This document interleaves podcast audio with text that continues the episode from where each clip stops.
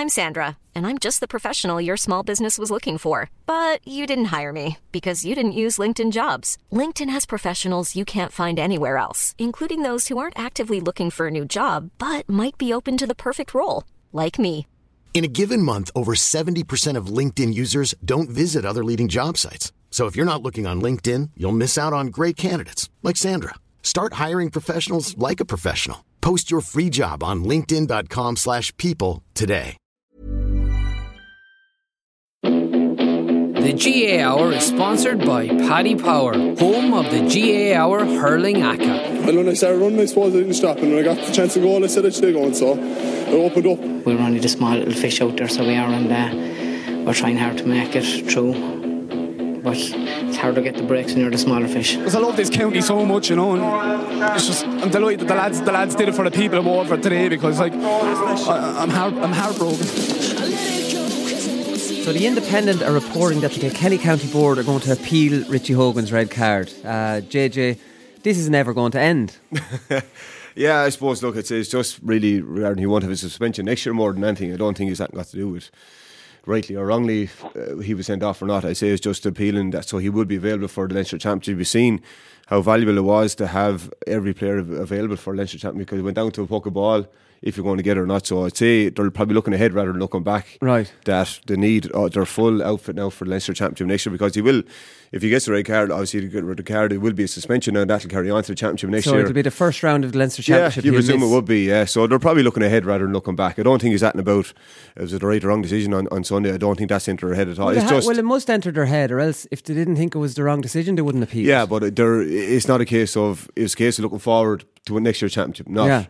To for right or wrong that what happened there on, on Sunday. I'd say you know. Would, would I because when I was at the match, it was um, RTE that was on in Croke Park when I went in to have a look at it. So I saw what Henry had to say, I heard what Jackie's had to say. Brian Hogan's been on Twitter. You know, the, the Kilkenny high profile pundits, and there's a lot of them, have all been singing off the same hymn sheet. Where are you on it? I didn't hear what, what you were saying on Sky. Yeah, no, uh, I said exactly the exact same thing at half time, to be honest with you. Um, my initial reaction, you probably have to go back to your initial reaction when you seen the actual incident when it happened straight away. I didn't think it was, to be honest, straight red. Um, I suppose looking. I have to say, neither did I. Yeah. But after But seeing then, the yeah, replay, I think know it you're going to see the replay, but uh, when the replays is slow down and everything like that as well. When you go shoulder someone, your arm is not straight down by your body. It's up there, and he, that was his hand. He was holding a whole bit, so it's up there now.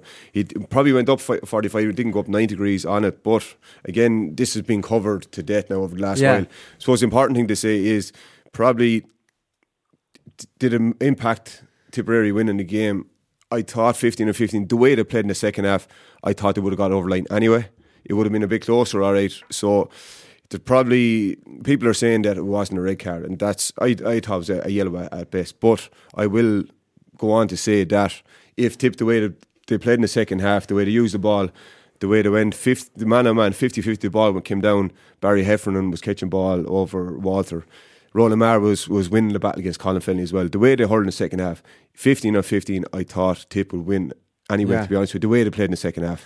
Now, that's saying now, now, I think the narrative is some lads are trying to spin it that um, few Kilkenny lads are saying that it wasn't a red card, so like that's why he Tip won. I don't think that's why Tip won. Is it your you. loyalty to Richie that's making you all think it wasn't a red? Because most neutrals are saying it was a red, and you know it's pretty much only ex Kilkenny players which w- who would have played with Richie that's saying it's not. Do you know what I Hmm. Mean? Are you are I you in danger? Like I understand why you would think that Richie's not that type of player. You know him personally. No, that, that shouldn't come into it. In fact you know, that sort of player doesn't, why, are, why is it only ex Kilkenny players that are actually think it wasn't a red when most other people think it was? Yeah, so look, it's, look, it's a game of opinions really more than anything. Um, if we're playing club championship in a couple of weeks' time, and if that tackle goes in, I don't think it's going to be a red card. That's what that's where the issue is. You know, what I Yeah. mean? and I know there's the, the inconsistency is, is brought up again, and I've seen the clip going around the place on on Bill Cooper as well. It's different times, That was a different, different games. type. It was a different It- type of one though. His it- elbow wasn't was- up. But again, if you go to the letter of law, it was the same tackle. You know the kind of. But it's different time, different game. I don't think that that shouldn't be that shouldn't be a reason why he should be sent. He should be sent off.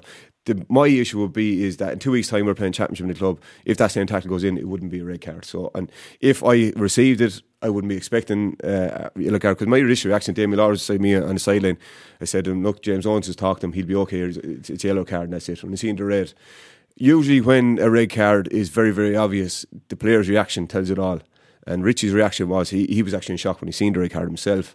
So I've look, I've been sent off before, and I've seen the red, and I was expecting the red to come out, and I put the head down and walk off straight away. I w- I wasn't shocked to get it, you know. Yeah, no, no, there's no doubt he was shocked. Paddy Stapleton here is, is here as well. Paddy, what do you think? I sure look, I I hate to go again, you know, but I, I obviously do think it was a sending off like most people learn from Kilkenny, like and that's no slight again. You, you, admirable support Richie, but um, I suppose the other thing, if that shoulder had been even in the chest, I still think it would have been a sending off. I've been in that position. I actually, unfortunately, got sent off a few years ago in a club game, uh, challenging Seamie Callanan, and again, I don't think it was meant by, meant by Richie. It wasn't meant by me. But when you're trying to read the situation, he was trying to read him going down the line. He got stepped, but the momentum brought him straight in and lifting the arm. If he hadn't lifted the arm, maybe not. No, he didn't mean to hit him in the head, but he did hit him in the head. And by letter of law, that's off the field. And the fact it's kind of reckless. If that was only two of them standing up and jostling each other, and one was moving to the left and, and, and, and an elbow was raised, I don't think it is. But it it looks excessive. You know, caused a bit of an injury on the ground. So. Look, I think it was a red card. Hate to see him going off because I don't think he's one bit of a dirty player. He's a great player and a great ambassador. But Yeah. um, unfortunately, like it's terror that has to happen on that day. But like, you know, is it more acceptable that it's a red if, if Cathal gets knocked out? You know, then are we saying, oh, it's a red card, so it's either dangerous or it's not? And look, I thought it was. It was just he didn't mean for it, and it's an All Ireland final. And but even in a league match, that can happen. You're going as hard as you can. You think you can nail a lad with a legitimate shoulder, and when you take that chance, and you're always taking a chance, and it doesn't come off, then then the the result is, is bad. That's the, that's the thing. It's like most mistimed challenges, which is what it was. And he was a little bit thick at the time. And like you see it in soccer, a player nudges the ball ahead just a split second before a tackle, and you mistime it, and you didn't mean to do it. You were going for the ball, but you did mistime it, and you caught him. Like I mean, the rule is, and this was uh, uh, fresh guidelines and instructions that were sent out uh, this year, um, and it says if contact is made to an opponent's head if opponent has no opportunity to protect himself, if contact impact is excessive or causes injury, if the elbow forearm hurley is part of the contact. Do you know what I mean? That's a red card, and it's ticking. It's ticking those boxes. Yeah. So technically, it was JJ, and I do. I do take your. I do take your point. I'm not sure about Richie going on off the ball the other day. Like I mean, Come here, I suppose he, he's entitled if he if he wanted to get his own point of view. Yeah, Ah, no. a bit soon, but maybe he wanted to get out there and put it to bed and then forget about it as quickly as possible. Really, more than that. Maybe Yeah. that's what was in his head. Um, I suppose he wanted to get his his own side out and. Um, Look, I thought he spoke very well, but um, yeah, look, he did, but it keeps it in. The, it keeps it in the news. You know, like I mean, sure, maybe now it'll be put to bed. Maybe if it'll be put out this week. well, now um, Kilkenny are appealing it, so it's not being put to bed. Yeah, Like, but I, are Kilkenny out- dealing with this well? But if, if he came out next week and done that interview, that'll bring it up again. You know what I mean? I'm Yeah. saying for this week, this end of this week, forget about it. He go back to his club. He's playing cup championship now Saturday or Sunday week, so he'll have to focus on that then again. Like you know what I mean? Maybe get it out of the way now. Forget about come the weekend. Something else is going to happen. Something else is going to be in the in the, in the limelight, and then it's going to. It's going to be um, put put to bed really more. Yeah. than say. I- For his own sake, I'd say it's just he'd probably think, right, come out here now, do this interview. Yeah. Put my say it out. Forget about after that. I'd say I wouldn't like to be the person that rang him up. There's no way I'd ring a fella on a Tuesday that has been sent off in an Ireland final. I wouldn't- They're not, not in a million years. But like, I can see where it's coming from. But the point I'm making, JJ, and I don't necessarily need you to be trying to criticise your own county, but between the Richie Hogan interview, between the pundits all going on about it, and now between appealing it, that this red card. Which most neutrals think was a red card has like dominated the news cycle of uh, the uh, you know after Yeah, the All Ireland when yeah, there there are three individual situations. It's not a case of everyone got together and said this this is what we're going to do from county board to ex pundits or to pundits from ex players and Richie Hogan. There are three individual situations. It's obviously happened at one. It's a big talking about the moment. So whoever did make that phone call probably wasn't expecting Richie to answer it, but he answered and he took the interview and, and it looks very easy for him to just hide away from it. But he manned up and done the interview. For, for, in fairness, Yeah. like you know, so probably the county board thing. That's probably out of Richie's hands if they were up to themselves to appeal that. And again, ex pundits or the pundit ex players, pundits now at the moment, everyone's asking the question now at the moment. You know, that kind of way. It's, well on Twitter they're not being asked and Ah, uh, well, sure. Well, that's if They're they want sticking it out there. Yeah, there's, there's a few guys are doing it, like you know, and you're kind of saying that it's getting a bit embarrassing seeing you on on Twitter there yesterday, all right. But then that's the first question you're asking me there again today. That's Yeah. going to bring it out again, you know, that kind of way. Yeah. So I'm not accusing you of that. Your ch- Twitter has been very quiet. I went to check it out. Yeah, now I hope, your JJ, I hope yeah. JJ isn't crying about this on Twitter. but you but you weren't. But this is the thing, and just just to finish up, on this, Paddy, and something I I don't really like, and I should have pulled Cheddar up on it here on Monday, but Jackie started this off on Sunday night and Sunday game, blaming Cathal Barrett for not getting up fast enough, and JJ or Cheddar had it as well, and I'm annoyed annoyed with myself for not pulling him up on it.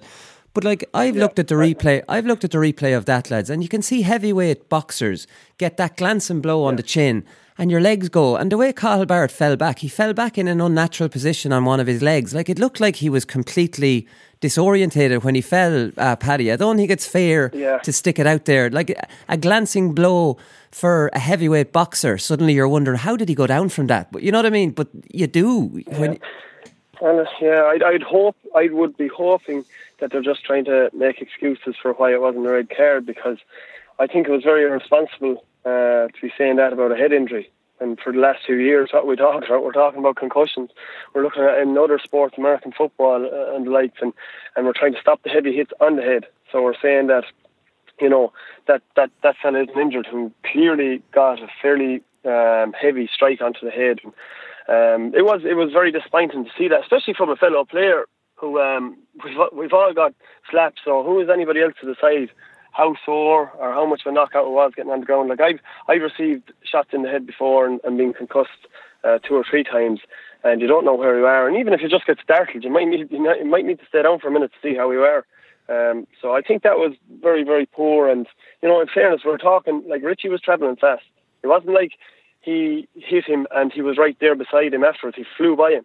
So I mean that tells you enough that he's he's travelling at a pace and it's enough to cause a bit of damage. So like what I'm thinking is if he was knocked out again, if he's knocked out, is that saying that it was you know, is that better that it was less of a dangerous tackle? Um, I just think it was it was in poor taste enough putting it on on Bar- on Cathal Barrett's door that Richie Hogan was sent off, and I think that's what it was really doing. Yeah, I, I would agree with that, JJ. Like, I mean, I don't know what you think of it. I remember I was knocked out in an under 21 game before, and if you were to look at the video of it, it didn't look like, you know what I mean? It didn't look like much, but if your head is knocked Yeah. across. No, I've, I've experienced this in other fight myself. Um, Cyril Donnan got sent off for hitting me as well, but I was on the ground and got back up again. But the reason it wasn't a case of having sitting, staying down or, or getting up to confront Cyril, but a couple of years before that, Tommy got up straight away, and that was just. With Benny Dunne. Yeah, that's the first thing that popped into my head. Like just get up and and and kind of reason why Tommy got up there. That's the mentality. That's the first thing that popped into Yeah. my head. Get up off the ground now and don't show any. But here's the thing about this is that Barrett was right beside the backroom team and the medical crew rushed on Mm. Straight away. straight away. And which you know, the- so that's they're- not they're dead Connell's right to do fault and they have to go through the yeah, no, no, that's hundred you percent. know- That's no issue regarding the medical team coming on with any there belt in the head. well in it, uh, Sorry? the difference in Tommy's and Tommy's was a No, you know, I- flick I'm not- strike into the face. No, I'm not saying that, a no. blow that can rattle your head. I'm- I I'm only saying the reason- even said before um, he'd only go up because he got taken off before for a blood substitution and never let back on. So I think it just has to be, you know, what's right is right there, and that's you know. No, I'm only saying that the reason why I got up was that Tommy got up there a couple of years before that. And that was a that's the trigger in my head. That's why just hop up straight away on it. That's the only reason. I didn't say anything about the belt or anything like that. And it was mm. not probably nothing got to do with Benny Dunne or Cyril Dunn and that Tommy or, or the reason I got up either. Like you know, Yeah. yeah. it wasn't a case of right get up now because he done it a couple of years before. do You know, the kind Yeah, of my I just think well, Cathal Barrett's obviously talked or responded back to Jackie. Says, "Jesus, Jackie, that's a bit harsh. I'm surprised at him. I was a little dazed. It wasn't my decision. The doctor has to assess me. There's nothing I can do. The more I try to get up, I can't. I was a bit rattled, so the doctor did assess me. He wasn't going to let me back until I answered the protocol questions. He asked a couple of questions and checks uh, your eyes and things like that. And are you know are you are you okay or whatever? I think Jackie on the Sunday game. I think that's harsh now because nobody knows what." How rattle no. Cathal, Only you know, the only knows and the doctor and knows di- And, 100% and, and, the, and the blow did rattle his head across. It's not like he did. It, it- there was no contact there. There was. So like, I don't know. I think the Jackie and Cheddar trying to throw at the Cahill, I think, is a little bit harsh because you don't. You just. You just don't. No, know. you don't know. You know, he only knows, and the doctor knows what, what kind of um, circumstances we're in. it, Like so, Yeah. No, it, it, it- look, it's it's completely. He got up and got on and played a, a brilliant game in the second half now as well. Like you know, so probably. Yeah, the, the red card in, in this instance probably taking up more airtime than what Well, Tipperary is, actually yeah. done. Like you know, because you have Well, to give him that- credit as well. Like That's it. That's what I think. That instead that it's. I think this red card has dominated too much of this week when it should be about the All Ireland Yeah, champions. yeah, You know, like I mean, that's the kind of issue I had. Talking about Cathal Barrett's uh, performance then in the second half, Paddy, I'll, I'll start with you because he was the spare man, and at halftime I would have been thinking, Jesus, you don't put your your best man marker as a spare man. That's silly. And then Yeah. then he appears as the spare man, and then amazingly, I hear I read these quotes. I had no instructions for the free roll. I was free. It was just instinct. You play it as you see it. The boys, has, the boys have given us enough coaching over the last nine months. They trust us on the field. That's Cathal Barrett. And that, I, I just can't, I can't comprehend that. That he's he's the best man marker. He's Yeah. put as a spare man, and he's not even given an instruction about how to play the role. Well, yeah, I, I think what happened down through the years, traditionally anyway, uh, certainly when I play cornerback, um, a lot of the time, if a leg gets sent off, the other the other team will play with two inside forwards, and it will be maybe your best other person in the in the full back line will play as your spare man. I know sometimes you might get maybe a Paddy Maher that, but I thought this was the best the best one because really like he was able to cover cut. He's so fast. I think speed is a huge thing with the spare man because you can cover all the angles uh, very very quickly. And like he's he's probably an under not that he's an underrated hurler, but maybe an underrated sticks man. Like his touch and his passing is brilliant. So I was delighted to see him as spare man because I think there was big men that the likes of Paddy Maher were to mark and Ronan Maher was to mark. And I think on that day we needed Ronan Maher on Colin Fennelly and we needed somebody on TJ Reid. So he was probably the best man for the job and his his massive confidence as well. Like uh, the likes of Barry uh, Heffernan, you know, you're delighted if he's in there in his second or third match ever, just marking a man and, and dominating him. But Carl had the experience and definitely has the speed. Like speed is huge. And as well as a cornerback, you know that your job really to jump up and get involved in high balls between a fullback and a, and a and a full forward. Whereas if you had a ball player, Brendan Maher, or you had a Paddy Maher, they could be getting confused in their role that maybe they're to come for the primary ball, but cornerback knows they're to wait down for the breaks. And how many breaks did he pick up off off men? Um, so I think it was it was a very very good decision by the by the management and something I'd always look for as the cornerback as a spare man. Right, okay. What do you think, Jay? Immediately I thought surely Paddy Maher Yeah, come out now yeah. and play the sweeper, which he's Yeah. really good at. But I take Paddy's point. Paddy might have, the temptation might have been to actually jump with that, and he was man marking Walter Walsh. So yeah, and Paddy probably would have inclined to go up the field there as well, whereas Barry was sitting in front of the, full back line there as well. But yeah, no, it's a valid point there as well. Uh, Ten minutes go before the for half time, I think Paddy was getting top of, of Walter Walsh there as well. Like you know, caught a couple of ball, he caught the ball off him for for Tip's first goal there as well, and can launch up that attack. You know, so yeah, I was expecting kind of um, Paddy to go back there on it, but no, it was a great move. And Cathal Barrett was very, very good with the ball and as well, like you know, intelligent. Go out one side and, and crossfield ball the other side there as well, like you know. So, but a um, couple of the balls were hit in, were in on top of him there as well, and he didn't. All he do was wait for the ball to come to him, which was probably disappointing from Guinea point of view, you know, that kind of way. But um, then launched an, an attack there as well. But after ten minutes, Tip got to two five to three points, I think. And after that, Kilkenny had to kind of push on and go and go for the goals, which had played into Tipperary's hands. When you know a team's coming at you, Yeah. very easy to sit back and then, but they're on the counter attack. But a couple of balls that the forwards got, I think Bubbles got one running over towards the line, and he was literally on the end, or the sideline and hit it over the bar. You know, the conveying the Kilkenny defence done everything they could to stop him. He just had the ability to just hit it, hit the ball over the bar. That's what the Tipperary forwards had now. Yeah, and it was funny. uh, Brian Cody was interviewed afterwards, um, Paddy, and he's thought the Kilkenny defenders were magnificent, and I wouldn't disagree with him. Like some of the defending was really good. It's just when tip forwards are on song, there, there's no real stopping them, and they were getting an endless supply of good quality ball. Yeah, supply. Yeah, I think I think a couple of things happened. I think the ball in got a little bit faster and, and more direct in a way that was directly where it should be. But the runs on the inside were better. I think they were too static in the first half. By the time the ball was in, they were waiting for it. And when you're waiting for it, your is on your back. So I think that was that was much improved. But let's be honest, like the spare man helped that an awful amount. Look, there was primary possession one and all that, but around the middle, Kilkenny just didn't seem to have the legwork to get around and make it that dogfight. Even if you even think Adrian Mullen you know, Richie Hogan's gone off, so he's one less forward. Adrian Mullen is, is supposed to have been sick, you know what I mean? He didn't look himself. So there's another set of legs that'll work hard. Um, Colin Fennelly probably isn't the kind of the fitness level he was before. So if you're looking at putting that pure intensity on the Tipperary backs coming out, they just didn't look like they were able in the second half. And and, and and the more Tip drove at him from the back, as in ran hard at him, the more they brought Kilkenny out of their position, and then you started off opening holes. But look, the likes of Huw Lawlor did brilliant. Joey Holden, in fairness to him, whatever he could do, he was doing. Um, probably the lack of dominance in the half back line hurt him a lot. But I, I, you know, I mean, I've been in that position. I'm sure JJ has before, where the ball is just pinging, and you're only trying to stay alive. That's all. You're only trying to balk him, maybe make a man take a pint or make him hit a wide, and it's just it's a horrible position to be in. Yeah, no, it definitely is. They were working it through the half forward line much easier Yeah, in the were, second yeah. half. And JJ. Noel McGrath got a load of ball there as well. Yeah, and the John. one guy that you don't need on the ball is Noel McGrath. Yeah. You, you put in your pocket from 60 yards. He's phenomenal. He's just a, a playmaker. He just rarely misses the ball. And we, we spoke of him in length all, all season, to be honest with you. But on the biggest day of them all, uh, unfortunately, for Glenny point of view, he got on too much ball in the second half there as well. He just made the whole thing tick. If the ball was just bouncing in front of the, the forward there as well. So that's what Paddy said. You're hoping now he you take a shot at the goal.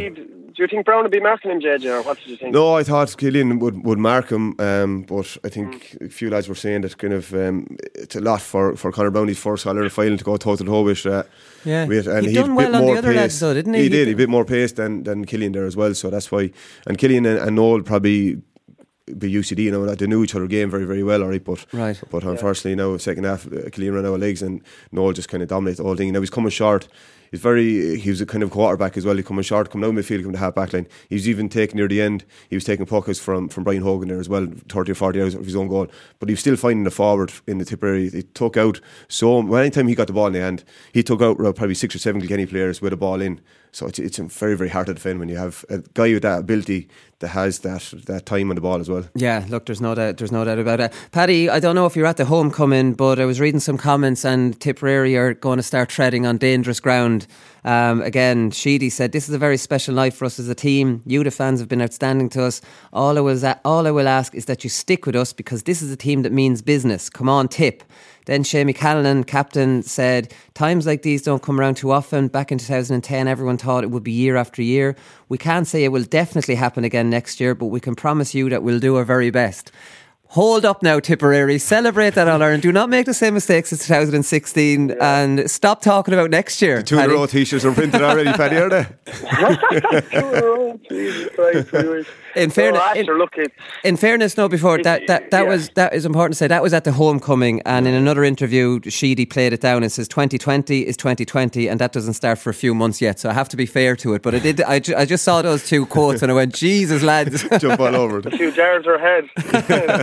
the palace in Dublin is to blame for that. Yeah, maybe it was. So come here, Hawkeye. Anyways, we have to talk about Hawkeye because um, I don't know if you saw an angle. Justin McNulty tweeted it out. We tweeted it out from the show account here, and it's probably the most definitive angle of the of the attempt.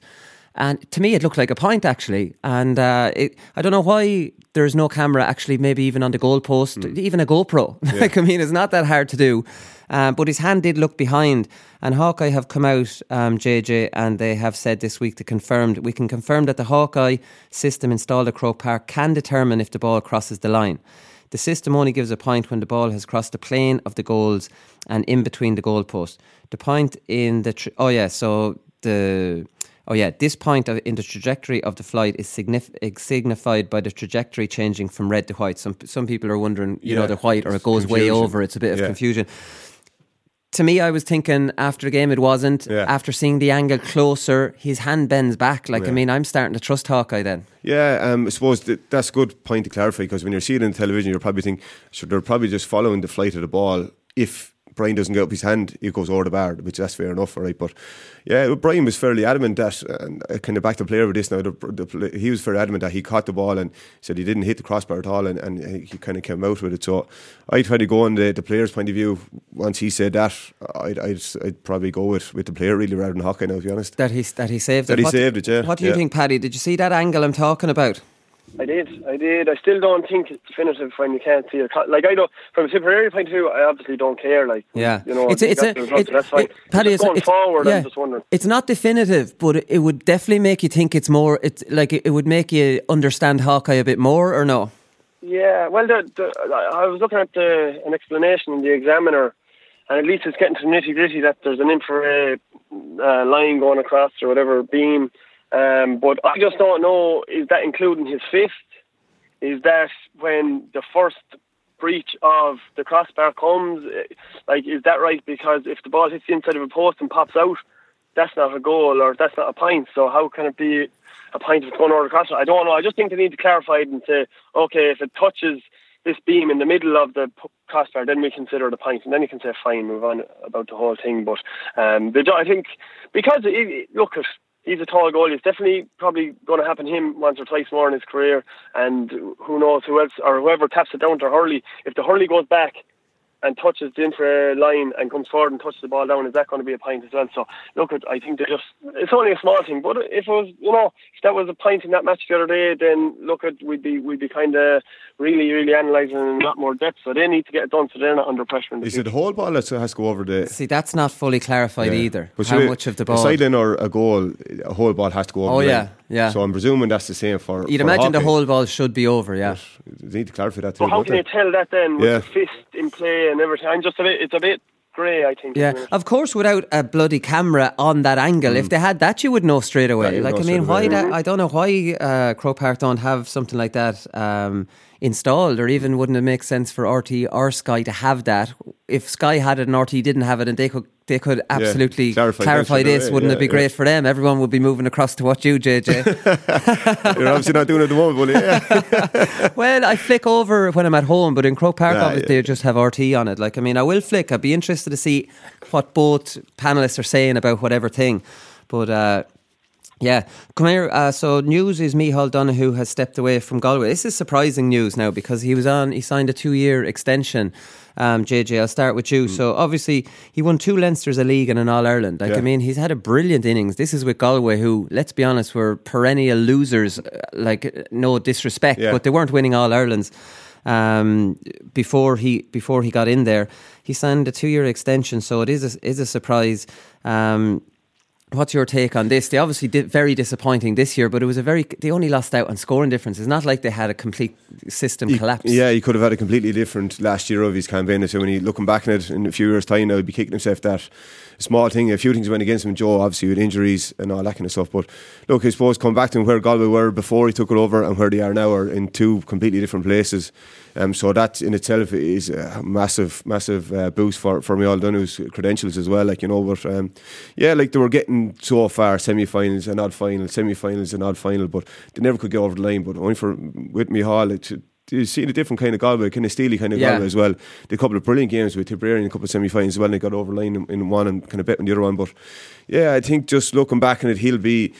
He'll obviously at the moment, last couple of months, he's kind of looking back in regret over what happened this year. But if he stands back and look after his his whole career with Galway, he has to be very very happy. He brought back Liam MacCarthy to Galway the first time in, in years, like you Yeah. know. So that can never be took away from either. But I was surprised he went now, to be honest, Yeah. because nucleus of the team is there for and then the hurt had this year as well. You see Tipperary now thi- this year, the hurt had last year from finish up the Munster Championship and not being in the All Ireland series was huge. You can see that in the players as well. So he would have gotten another kick off the the the kind of older statesmen like like Joe now and Daithí Burke and all these guys. Yeah. And he would have got an extra kick off them next year as well. So someone will be walking into a, a nice little job there, I'd say. The way, it's almost like Liam Sheedy last year, Paddy, coming into Tipperary after a bad year. Galway, a lot of experienced players. Whoever takes that job, like I mean, it's not a job that you want to go in and be ripping up any sort of scripts. It's just and like, well, they, they've won four of the last five minor All Irelands, but sure they win them ha- every year. that's, that's par Yeah, for the course. do. That's par Um, for the course with Galway. How many of them we'll see, um, we don't know. No, and and that's it. But as I say, the most important thing is they have a nucleus of, of leaders. Um, they have a kind of a strong backline. They have two talented forwards. But the only thing you'd worry about is like they obviously liked Micheál Donoghue. Uh, we've had him for a year, and he's a tough fella. Makes a lot of sense. Makes it very simple to hurling. Um, but they liked him. Uh, they didn't really like Anthony Cunningham, so they never got over the line. So, how much will they like the next fella? And you just just be hoping that they're all very happy going into their pre-season next year. Because if they're not, will that lead to them finding it difficult for the next few years? They shouldn't. There's some great players, uh, great nucleus, good young lads coming on.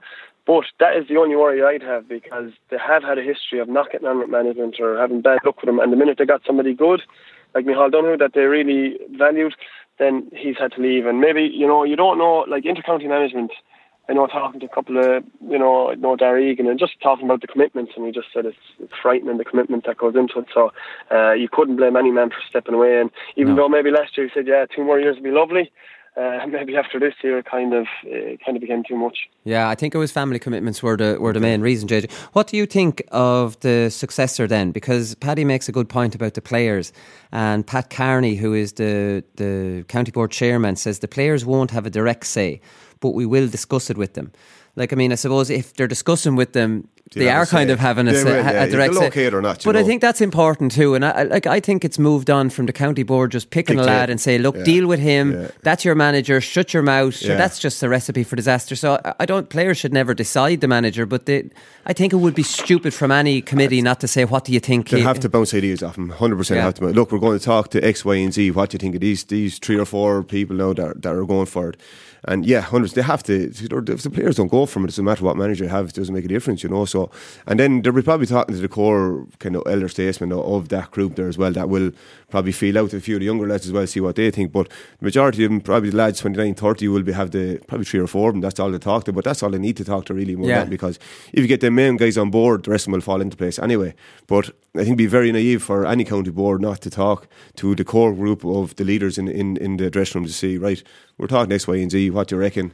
We'll, we'll, we'll see what they come up with now in regarding, it's probably an interview now that the county board will have to do with the three or four guys and Yeah. whichever impress them about that. But they surely have talking to their, their preferences really more than that without give them give them a voice really more than that. But because you, you can't let players not have a voice now at the moment as well because it'll turn them back at you fairly quickly. Yeah, don't. and you could lose two years with a manager Yeah. they don't like, and then Yeah. that's that's a disaster. Jeffrey Lynskey is the front runner. Apparently, he's the minor. He won uh, the last three minor All Irelands. I'm pretty sure with them, and Brian Hanley, who won another. Uh, minor All Ireland, he's in the mix as well. Outsiders then is Anthony Daly, Derek McGrath, Davy Fitzgerald, Paddy. If he doesn't stay with Wexford, wouldn't be too far from Clare. Um, they've had such success with the last Clare manager they, they had, Gerald. Um, I don't. I think Davy is more of an underdog type manager. They're all against this type stuff rather than Yeah. one of the big kind of more traditional counties. No. Uh, I definitely think so. I, I just I wouldn't think Davy will be a big mix, and even system wise as well. I don't know how long, if the results aren't flowing straight away, how long his type of tactical play will go down well by supporters and players. Like I don't know. Like it's not slight. I'm actually, to be honest, I used to enjoy a lot of his hurling, and now I really have. I think he's done an unbelievable job at Wexford. As I think he's more of an underdog story that people listen to that shtick. For I don't know whether they listen to it with Galway. Um, the interesting thing, Lynskey is one of the top men, but I remember Declan Ryan and Tommy Dunne came into us in 2011 after being over the minors, and it's a, in my own opinion, it's a different world.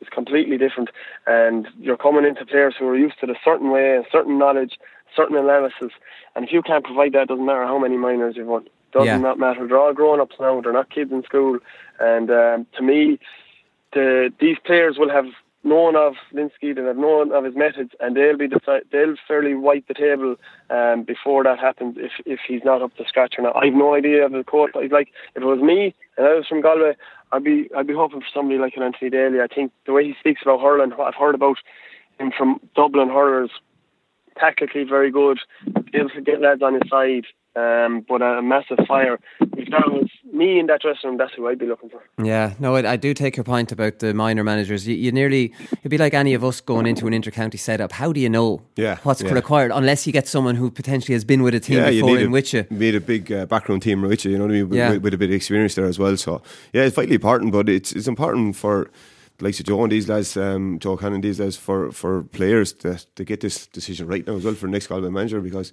they'll look to be competing again. And, and you're under pressure when you go into Galway there as well because they have a, a team that should be up there, there, thereabouts. So, you're going to have to get to a semi final or a final or, or win it, or unless the Galway public won't be happy with you as well. Well, unless you say we're going to bring all these minors in and you buy yourself three or four years and win nothing for them. Like, I mean, I, that's why I respect Liam Sheedy. He didn't go down that road and Yeah. he could have with Tip. He Yeah. went all in Yeah. in his first. We ha- we're going with that. And only in Ireland Yeah, he knew success. he knew what he had. He knew, Knew the what he had. players. Uh, the, the nucleus, uh, the 2010 team are still playing now. Um, their last Sunday as well. So yeah, um, he stuck with him. He knew what was in him too. To be fair, like you know the kind of way. So he just kind of uh, stuck him. And when a player, when a manager backs backs a player like that, uh, they'll look at the player at all. They're going to. They're going to kind of back him up to the last as well. And in fairness to the, the hurlers, they they didn't let him down all year. To be Yeah, fair, yeah, they didn't. Uh, did you see Tommy Walsh reading out the poem on, Yeah. on off the ball? Now, I, I thought this was amazing stuff. In that, I ha- I had only heard little bits and pieces of Tommy uh, before, and I couldn't believe he was reading this off a script. And then I just started thinking, why is he not commentating on games? Like not being a co-commentator. Why is he not actually commentating? Imagine like the ability to read off a script and paint a kind of picture like that. That's yeah. a real skill, and that's natural for him.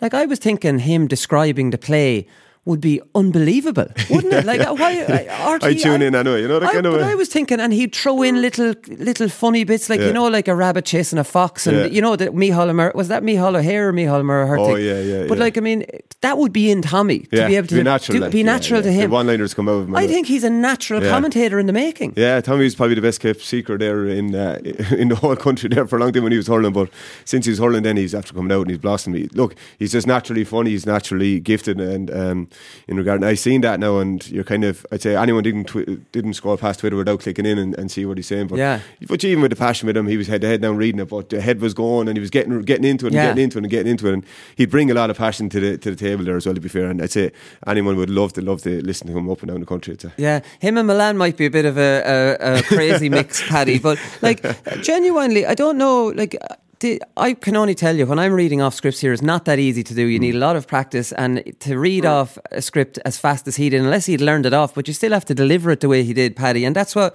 commentators are good at, you know, and setting the scene. And geez, I would love to give him a couple of league games next year, and as a commentator, and see how he would how he would pan out for it. Yeah, I think uh, I, I like. I didn't know what you were talking about on Twitter first when you were when you were on about, but then I, I looked at it again. But definitely, I think um, I think you have a point there. Like he's a great analyst, and I, you know, when you're involved in hurling that much in GAA, I don't, you don't listen to as much maybe as other sports because I think you know it all yourself. But I think Tommy is a great lad uh, to listen to. But his passion is absolutely unbelievable. I think a lot of commentators would be in trouble if he was the one starting to do it. And he's very, very humble is the other thing. So Yeah. he never thinks he knows more than everybody else. He could be, I, always laugh because he's one of the best hurlers ever. Um, it's a top few. But like, he never, um, he, he always talks to other players like they're nearly better than he is, which they weren't. So that, that humility in him, um, I think is very admirable. And geez, I- I'd love to see him commentating on a few anyway. Yeah, no, definitely, it would be fantastic, wouldn't it? Yeah, his younger brother done a bit for KCR there a few years ago as Oh, well. did I he? think, yeah, Shane. I think he was on. Uh, listening to him on one of the league matches there. Co-commentating or commentating? Oh, co-commentator, Co- younger brother. Like. I think he was, he was younger now. Back in, he could have been fifteen or sixteen back in the day. But uh, no, he was very, very funny as well. Very witty, like you know what I mean. Yeah. So he, he was very Unless witty. unless he stays with News Talk, and if they try to get rights themselves, he could do it with them. But I honestly think I think there, I, I think he could quit his job and go full time at that. I, I'm actually holding out somebody just giving this lad a chance here. You're pushing him, Willie. So I'm really pushing Tommy Walsh as a commentator. I hope he, hope he's not a disaster if, if if he ever does it. Right, come here. We'll take a break, lads, and we'll come back with some Player of the Year talk. Touch this. You can't touch this. A few weeks later, they played Kilkenny below Nowlan Park, the same year. Touch this. And oh, they were being hockey. But the camera went in, to, uh, there, there was a fellow warming up. Well, Jesus, you should see him. yeah, the fuck. He was massive. Legs, arse, built. But I burst out laughing watching him. There he was, the epitome of what I said. I told you, homeboy, you can't touch this. Yeah, that's how we living, and you know can't touch this. So, player of the year, lads. So, I was joking in the the hotel uh, the other morning with uh, Seamie Callanan, and he was joking with me that it's not my destiny to win that or whatever. and like, I mean, I think the Sunday game panel picking Noel McGrath as man of the match and as player of the year. Can see where they're coming from. For me, Callanan is a shoe in. I think it's very, very interesting. Brendan Maher was asked about it, and he says this is about Callanan. Now, you have to remember his other teammate, Noel McGrath's in the running for this, and this is what Brendan Maher said about Callanan. He has to get it but it's not our decision. The lads will put up three players and the players will vote. Obviously, we're going to give him the vote in our camp, Yeah. our camp, and even Noel McGrath's camp. He says, but you don't know outside of that. It's out of your control. But I do think he deserves it. Like I joked with Seamie, Jesus, you'll be livid if you don't get it this time. Yeah, yeah. And he was laughing about it. But what do you think, JJ? Like, I mean, I, I like there is a good shout for Noel McGrath too. I kind of, I thought Callanan was a was a shoe in myself. I didn't think it was a probably two horse race now between himself and TJ, but I think the, with the final that Seamie put in, and I'd say the way Brendan is speaking about it, I'd say the leadership that Seamie brought to the whole thing Yeah. has been captain this year as well, and I'd say they're probably seen a probably a better side of him this, this this year as well that he brought on probably a lot more ownership, more leadership. But eight goals in eight games, and he speaks for himself. He should have got it. Three years, I think it was 2016, was it? He should have got it that year only for a split vote with himself and Pádraig, um, Maher. Yeah. Hopefully that doesn't happen again. But that will happen. Yeah, but him and Noel will be shortlisted, right? Yeah, I, I thought um, I thought I'd have Seamie ahead Noel. Now, to be honest with you, I would. Um, I'd have probably Brendan Maher slightly ahead of, of, of Noel as well. Really? From yeah, from what he done throughout the year, like and coming back from a crucial as well, a phenomenal year. Um, but no, I think Seamie now he's destined on his name. His captain, Tipperary won the All Ireland. He's scored eight goals in eight games. Now he doesn't get a this year. He just may forget about that. And- just throw the hat. At him. Yeah, but the weird thing is, Paddy, like it's the players that vote this. So, like, I mean, there can be no complaining about journalists or anything like that. Like, is Seamie liked in the hurling world? Like, I mean, it, like, I whenever I meet him, I really like him. Yeah, no, I, I don't know is he liked in the hurling world. I just know that anyone who's a Tipperary fan I've ever come across over the years loves him. Like he actually has, he he doesn't do an awful lot of media, I suppose, so you mightn't see it that often. But he is an absolutely fantastic personality. I've known him since he was in school. We were both in school, and he was a little brat, all right. But um, and he's never lost that. But he's he's a great laugh. He's fantastic crack and all the rest. But I don't think people actually see that. They just see him on the field, and maybe when he was a younger player, that physically he, he mightn't have been up to so he was getting thrown around, and maybe on big days it wasn't happening for him. But um, I think over the last few years he's been a great leader for Tipperary. Like people even have to think about the injuries he suffered. He's come into a couple of championships in the last two years. Uh, I think actually 16 and maybe last year with really bad injuries. Last year he was he was in a really really bad way to getting uh, a procedure before before championship. So um, I would love to see him get it. Uh, I don't know if he's liked or not, but I'd love to see him get it. I think usually I'd say whoever's the best on the year, but he's after going through it a few years where he was, you know, our top marksman and, and 16, I think, you know, it's a bit of a joke. Um, but I would love to see him get it this year. And I think there'll be, you know what, I think there'll be a little campaign. I think there'll be a lot of talk from the tip camp that they want him to get it. And, and I don't think, I think Noel McGrath's the sort of lad wouldn't bother him one bit if he got it. He'd still have the same night of the All Stars. He wouldn't care. Yeah, but let's think. So our our own Brian Carroll was tweeting about this. So um, I thought Seamie it was never done before to score a goal in every round, but obviously before it was just three rounds or four rounds. So it's been done. It's been done in 1956 by a man called Nicky Rackard. You might not have heard of him. he scored 12-15 in four games, scored in all four. So like I mean that's out, a out- hat trick every game. that's outrageous. Well, it depends how many he How got. many you got? He- well, he might That's have phenomenal scoring. no Like, disrespect. He could have played. Um, jeez, I don't want to say my own card. He could have played Westmeath Said and got six seven. against Antrim, I think. Six Right, against six, did Antrim, was it? Yeah, that would make Right, sense. right. Um, okay, and then Oliver McGrath in 1960, he got 4 3 in four games. Donie Nealon, he got four goals in three games. Sean McLaughlin in 1965 got 6 1 in three games. Tony Doran 1968 got 6 3 in three games. 1974, Pat Delaney 5 3 in four games. Eddie Keher. Um, 75, he got 423 in three games. Charlie McCarthy in 1976, 3 8 in three games. Noel Lane in 1987 got two goals in two games. He did well to make that list. I'm going to get that myself. T- TJ TJ Reid. There was a big gap then. TJ Reid in 2015 got 432 in four games, a goal every game. And then you have Seamie Callanan. 2019 gets 820 in eight games. Eight games, so double any other game. So it's, I, for me, that's never been done before, and that should be a new record based on the new uh, on the new kind of championship layout of eight games. Taking consideration that he was took off the freeze at the start year as well, like you know what Yeah. I mean. To score that much and show that leadership was absolutely phenomenal. He could have very easily just tied, throw the ties out of the pram and said I'm on the freeze as well, but he didn't, and he, he led the whole team now from start to finish. To be fair, but geez, eight goals in eight games, phenomenal scoring. I think I think And they're uh, different goals as well. Like Oh, yeah. if you go back through the, every single one of them, there was a couple of Portugal goals, a couple of balls he got in the forty yard line and ran straight through, and the one against Limerick there as well. and then the half volley, Yeah, where- half which volleys, is individual it, was- skill. It wasn't just one goal that he was getting all the time, or, Yeah. or it was handed to him. He had to earn a lot of, lot of his goals as well. And say his assists he made for the year too now is phenomenal too. Like Yeah, no, definitely. I think it would be fairer on Seamie or any tip nominee. I know the the fashion is to go two with one county, one with another, but would you not go Seamie, TJ Reid, and Patrick Horgan, which no one would really would really uh, complain about, and then you're not splitting the tip vote, Paddy. No, well, it, it would be fair, and but then it's fair in one sense, but it's probably not fair to um, Noel. Then I, I would have said maybe would you have four or five players a year?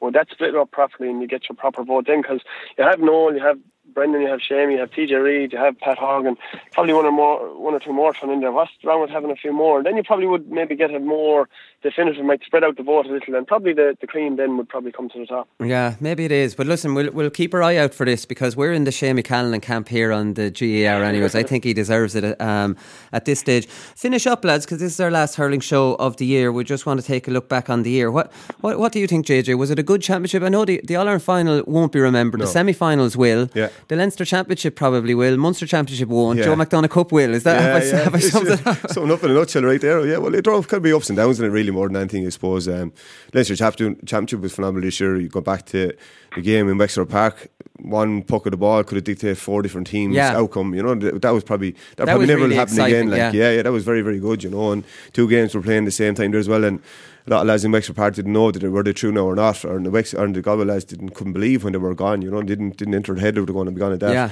Then you have Laois's breakthrough, the win against Dublin there as well in, in, in the in the um, first round or the knockout of the championship there as well. So yeah, there've been ups and downs with a couple of bad games thrown in there as well. A few few one sided games, all right, but um, yeah, overall you're probably saying was it as good as last year? You're probably realistic it's not, but it had its moments. How to be fair in, in, in the championship, you know, and the Leinster championship, and then the two semi finals were, were phenomenal for different reasons there as well. Yeah. What do you think? What do you think, Paddy? Yeah, I just think them semi-finals are just brilliant, like the ultimate competitive matches, and oftentimes they'd have one great semi-final and one damn squid, and it was absolutely brilliant. I think the final, if we had had a final, maybe maybe two fifteen aside for the whole match, it would have got that bit more crazy in the second half because there was a bit shadow boxing at times in the first half. I think if we had that semi-final really really good, I think we would have forgot about the rest of it. But you know, I thought Cork and Kilkenny, I was at, I, I really enjoyed that match. Uh, how, how Kilkenny kind of brought back that spirit of old. Um, Leinster Championship really, really good. But you're always like this could happen every year that one of the divisions, uh, one of the provinces is going to be going to be end up um, with, dead rubbers and stuff like that. So it is to be expected. So as long as the year finishes fairly good, I'd say the GAA will be happy. But um, they might have to have a look at another couple of years. But look, it, it was a little disappointing at times. So those two semi-finals for me are absolutely unbelievable. Um, but pity maybe that if Richie Hogan gets that sent off in the final, we would have, maybe finished on a real high. Finished on a real high. That was well. You did finish on a real high, Paddy. I suppose looking Oh, at I'll it. be happy either way. Being diplomatic, I don't really care. Yeah. but that, that's the thing, I suppose, the two semi finals, and I think what made the two semi finals that it pitted Leinster against Munster. Do you know what I mean? I- I think yeah. that adds to it. I don't like when it's two from the same counties Yeah. in All Ireland semi finals. Yeah, they were dominating and probably the two, two. pr- so two from the same provinces, Yeah, right? and probably two teams, probably uh, probably two different games really more than that. Whereas Davy, Davy and Wexford brought a tactical approach to it, whereas Kilkenny and Limerick were just kind of go toe to toe. And Tipperary's character wa- wa- was was um, probably not questioned, but it was kind of before the game. But the last twenty minutes, they put that to bed now as well. Like you know what I mean. So it's uh, Now I have to pull you up on Limerick and Kilkenny going toe to toe, as you say. Like I mean, there was very you- tactical too. There was half back lines staying in positions and stuff as well. There, it like was tactical, but it wouldn't be as as open as the Wexford and Tipperary game because you see the Wexford Tipperary game first ten minutes. Wexford would run through. Um, I think Sean Murphy went through, and it was two on one situation. There wasn't anyone in forty yards of it. That's because Wexford retreated and then they broke from the half back line as well. That kind of Yeah. thing. Whereas you wouldn't have that only space in Kenny and Limerick game because I it was compacted really more. I, I saw just to pull you up on that as well in the first half against Tipperary because you can only see it when you're at the match. But Colin Fennelly was left on, alone on his own inside. Hmm. And there might not have been anybody inside, at least definitely not the 45. But Kilkenny were bringing both Mullen and Richie Hogan out and swarming that middle Yeah. third. It's not that dissimilar to, No, to Mullen, Wexford. Mullen's been doing that all year. To be fair, he has been. Yeah, he's always been doing that, but Richie was out as well, Wexford does it more, more obvious. They don't make excuse for it. They they go with the sweeper, and then they have to going in that middle third. When they get the ball, in, they kind of run through the defence rather than hit the ball in. Like, you Yeah, know, they run the ball more. They go along with the puck out, but after that, then they're kind of run through the lines and, and pop off a pass and a player on the shoulder. So when they do break that half back line, there's only one on one in there. Like you know, Yeah. and they're very unlucky against against Tip. They could have two more goals in the first ten minutes as well. Like you know, the Yeah. O'Keefe had a chance as well and kind of spilled to the small bit too. You know, came Well, my point to you is that Kilkenny, I think, are evolving more towards a Wexford style than maybe an old traditional style. Would that be fair? Maybe not the It's running it through the hands, say they're but going towards the Limerick style really more than anything, um, and Tipperary style to, to a certain extent there as well. Like you know, whereas um, they're kind of half forwards. Our half forwards were always going up the field. Anyway, always did, even when. I was playing, But you're adding in two corner forwards potentially Yeah, into that breaking coming area. out. There was always two. Now, I suppose Colin was used to be his his role evolved in the team. He used to be a worker out in the wing, but now he's actually the main man in the full forward line. Whereas he's told to stick right into the goal itself because he's the probably main goal threat now at the moment. You know, the kind of way. So Yeah. no, they're evolving alright, but they're adapting to the players they have as well. Sure, if you were any manager, would have to adapt to, to every player. Any players have it in front of them, they have to adapt to that as well. Yeah. Did you see any differences there, Paddy, when you were watching a match with Kilkenny? Now, I haven't been to too many games this year, but I, I, I definitely saw them swarming that middle area a lot and Colin Fennelly just being isolated, which I've no problem with that tactic. But I do think there's a. I think they always did it though. I, I do think they always did it. They always had, they always tried to hold their half back line and, and midfield in position and I think it was the the capacity of their forward line to work so hard. I think it's underrated how fit and strong and long their forwards were that they had arms and legs everywhere. Um, and I think it, it's struggling a little bit to hold that for a full match. But I did. I saw. I saw Fennelly was in there on his own a lot. I thought it was a good tactic. Yeah. Um, because they were able to hold people out a little bit out the field, and he thought maybe that Fennelly might give Ronan Maher a bit of trouble if they got it. But I think his runs weren't fantastic. They were straight out the field, and the balls in were straight down on top of him. So it really gave Ronan Maher a physical battle, whereas you probably would have preferred to hit the ball either side, so you'd have to make him run with Colin Fennelly and give Colin a better chance to get on the ball. So I think that's why it, it didn't look like it was working. And look, by the time the second half came, I think we'd a lot of bodies back, and and they, they felt they had to go along, which wasn't that wise. I thought they were got, the biggest uh, difference I've seen with Kilkenny is when they're getting it coming out of the backline. It used to be just get the ball and drive it as far as you can. They do that a little bit, but now it's I see a few one twos. I definitely see uh, men running off the shoulder and trying to take hand pass, and they were giving Tip a lot of trouble in the first 15, 20 minutes with that. So I was surprised they didn't try and push that to the limit in the second half. Yeah, and they played some good diagonal balls as well, um, JJ. The one thing I don't like to come out of this year, and Tommy Dunne has been talking about it, and this is VAR and video help. Can't have this, JJ, can we? Like, I mean, and I'm not a hurling man, and I, I, I would dread it in Gaelic football, or look at the mess it is in soccer, because a lot of it, look at Richie Hogan. Like I mean, there's a debate even with slowed down replays of whether this you're slowing a game down. You're like I mean, the hurling surely doesn't need this. It's not Yeah, gone that bad. Talking about that and the uh, two referees, uh, I wouldn't wouldn't agree with that either. Now, I'll be honest with you. What I do, a small little tweak, is take the timing away from the referee and take the score taken away from the referee. Two small things that they can do straight away to help the referee actually referee the game. Referees don't train to take down scores or take the time. Let someone else in the stand do that. That's an easy job for someone else to do. So rather than you sitting at 21, taking down the score, holding on, you tell the keeper to wait, and then have to run up the field, and then sure, the is going to travel a lot quicker than anyone else. And when you're running up, how are you supposed to see the battles that's going down where the, the, the ball is actually landing? How is, is the back fouling, is the forward fouling? How is he supposed to see it? And he's sprinting up the field like that after taking down and pressing his watch and taking down a score. Take that out of his, out of his hands. He doesn't have to do that. Someone else can do that. It's very, very plain to anyone to see that another a, a referee, a fourth official, give him something to do there. do that in the line. He's listening to. Cody and Sheedy and these lads. Yeah, he might, might be right. He's sitting down in the stand instead of uh, actually listening to getting an earache. But there's a small tweak because it's a massive jump going to two referees. How two referees and. Uh, the two referees could be refereeing completely differently there as well. So, or else, what I heard there as well, give the linesman a bit more authority there Yeah. as well, which is a valid point too. He can call frees and buzz over the referee, say, "Look, there's a free down here. You missed it." And let Mic them do up, the off the ball Yeah, stuff. Yeah, yeah, definitely yeah. mic them up. What do you think, Paddy? Like, I mean, Jesus, I don't know. I'm, I'm not going to keep going on about it, but the VAR, I suppose, Yeah. anyways. I wouldn't go if they're near the VAR. I don't think there's that huge amount of incidents. Like you could have the other day said, oh, Seamie Callanan fouled in the box and all this. I don't, usually they do even out a little bit. I know the semi-final Wexford seem to get um, a good few more, but I, I- I'd be like you. I don't think it'll be the overall betterment of the game. I think black and white things like scoring, brilliant.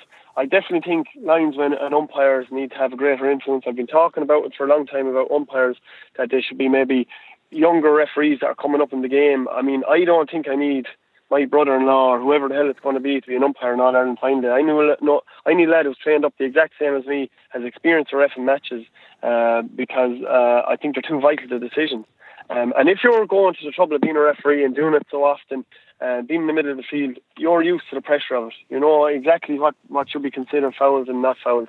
And I think, like, if you think about hurling even, just hurling on its own, there can be a scrum for the ball on 121 and it's, and the ref is right there on it, but it's gone up in two seconds, it's gone up to the other 21 and he can't be there. So when that high ball's coming in, like even the speed, if you're connected by the, the microphone, if the umpires are connected, they can say, well, there's been a pull on the jersey and and uh, and and the free can be given in. So I Yeah. think they need a lot more help, and I, I fully agree with the taking the score and timing away from them as well. It's just complicating more things to have to think about in your Yeah, head. yeah, no, you're right. There's enough. uh, We're right. There's enough eyes on it. Yeah. It's just if you use them, if Yeah. you use them uh, properly. Come here, JJ. Before we finish up, uh, I meant to ask you about this. Did you notice Cody in on the pitch at, towards the end of the game, standing a few yards in on it? Like, he, why was he doing this? Just, he was just tick, was he? I'd say you want to go in and hurl a, hurl a couple of ball there. I'd say go in corner far, get goal or some of that. But no, has yeah, he, he was done out this, there. He has he done this before? No. I'd say he has. Yes, I wouldn't say that's his first time doing it. I'd say. the um, Kilkenny County Board will be fined for that. Obviously, I'd Obviously, say, say, so it wouldn't be the first time to be fined for it either. And then the, line, and the linesman wasn't saying nothing to him either. No, he? but we, we were joking about this on Monday. Like, who would be brave enough to say get back in there?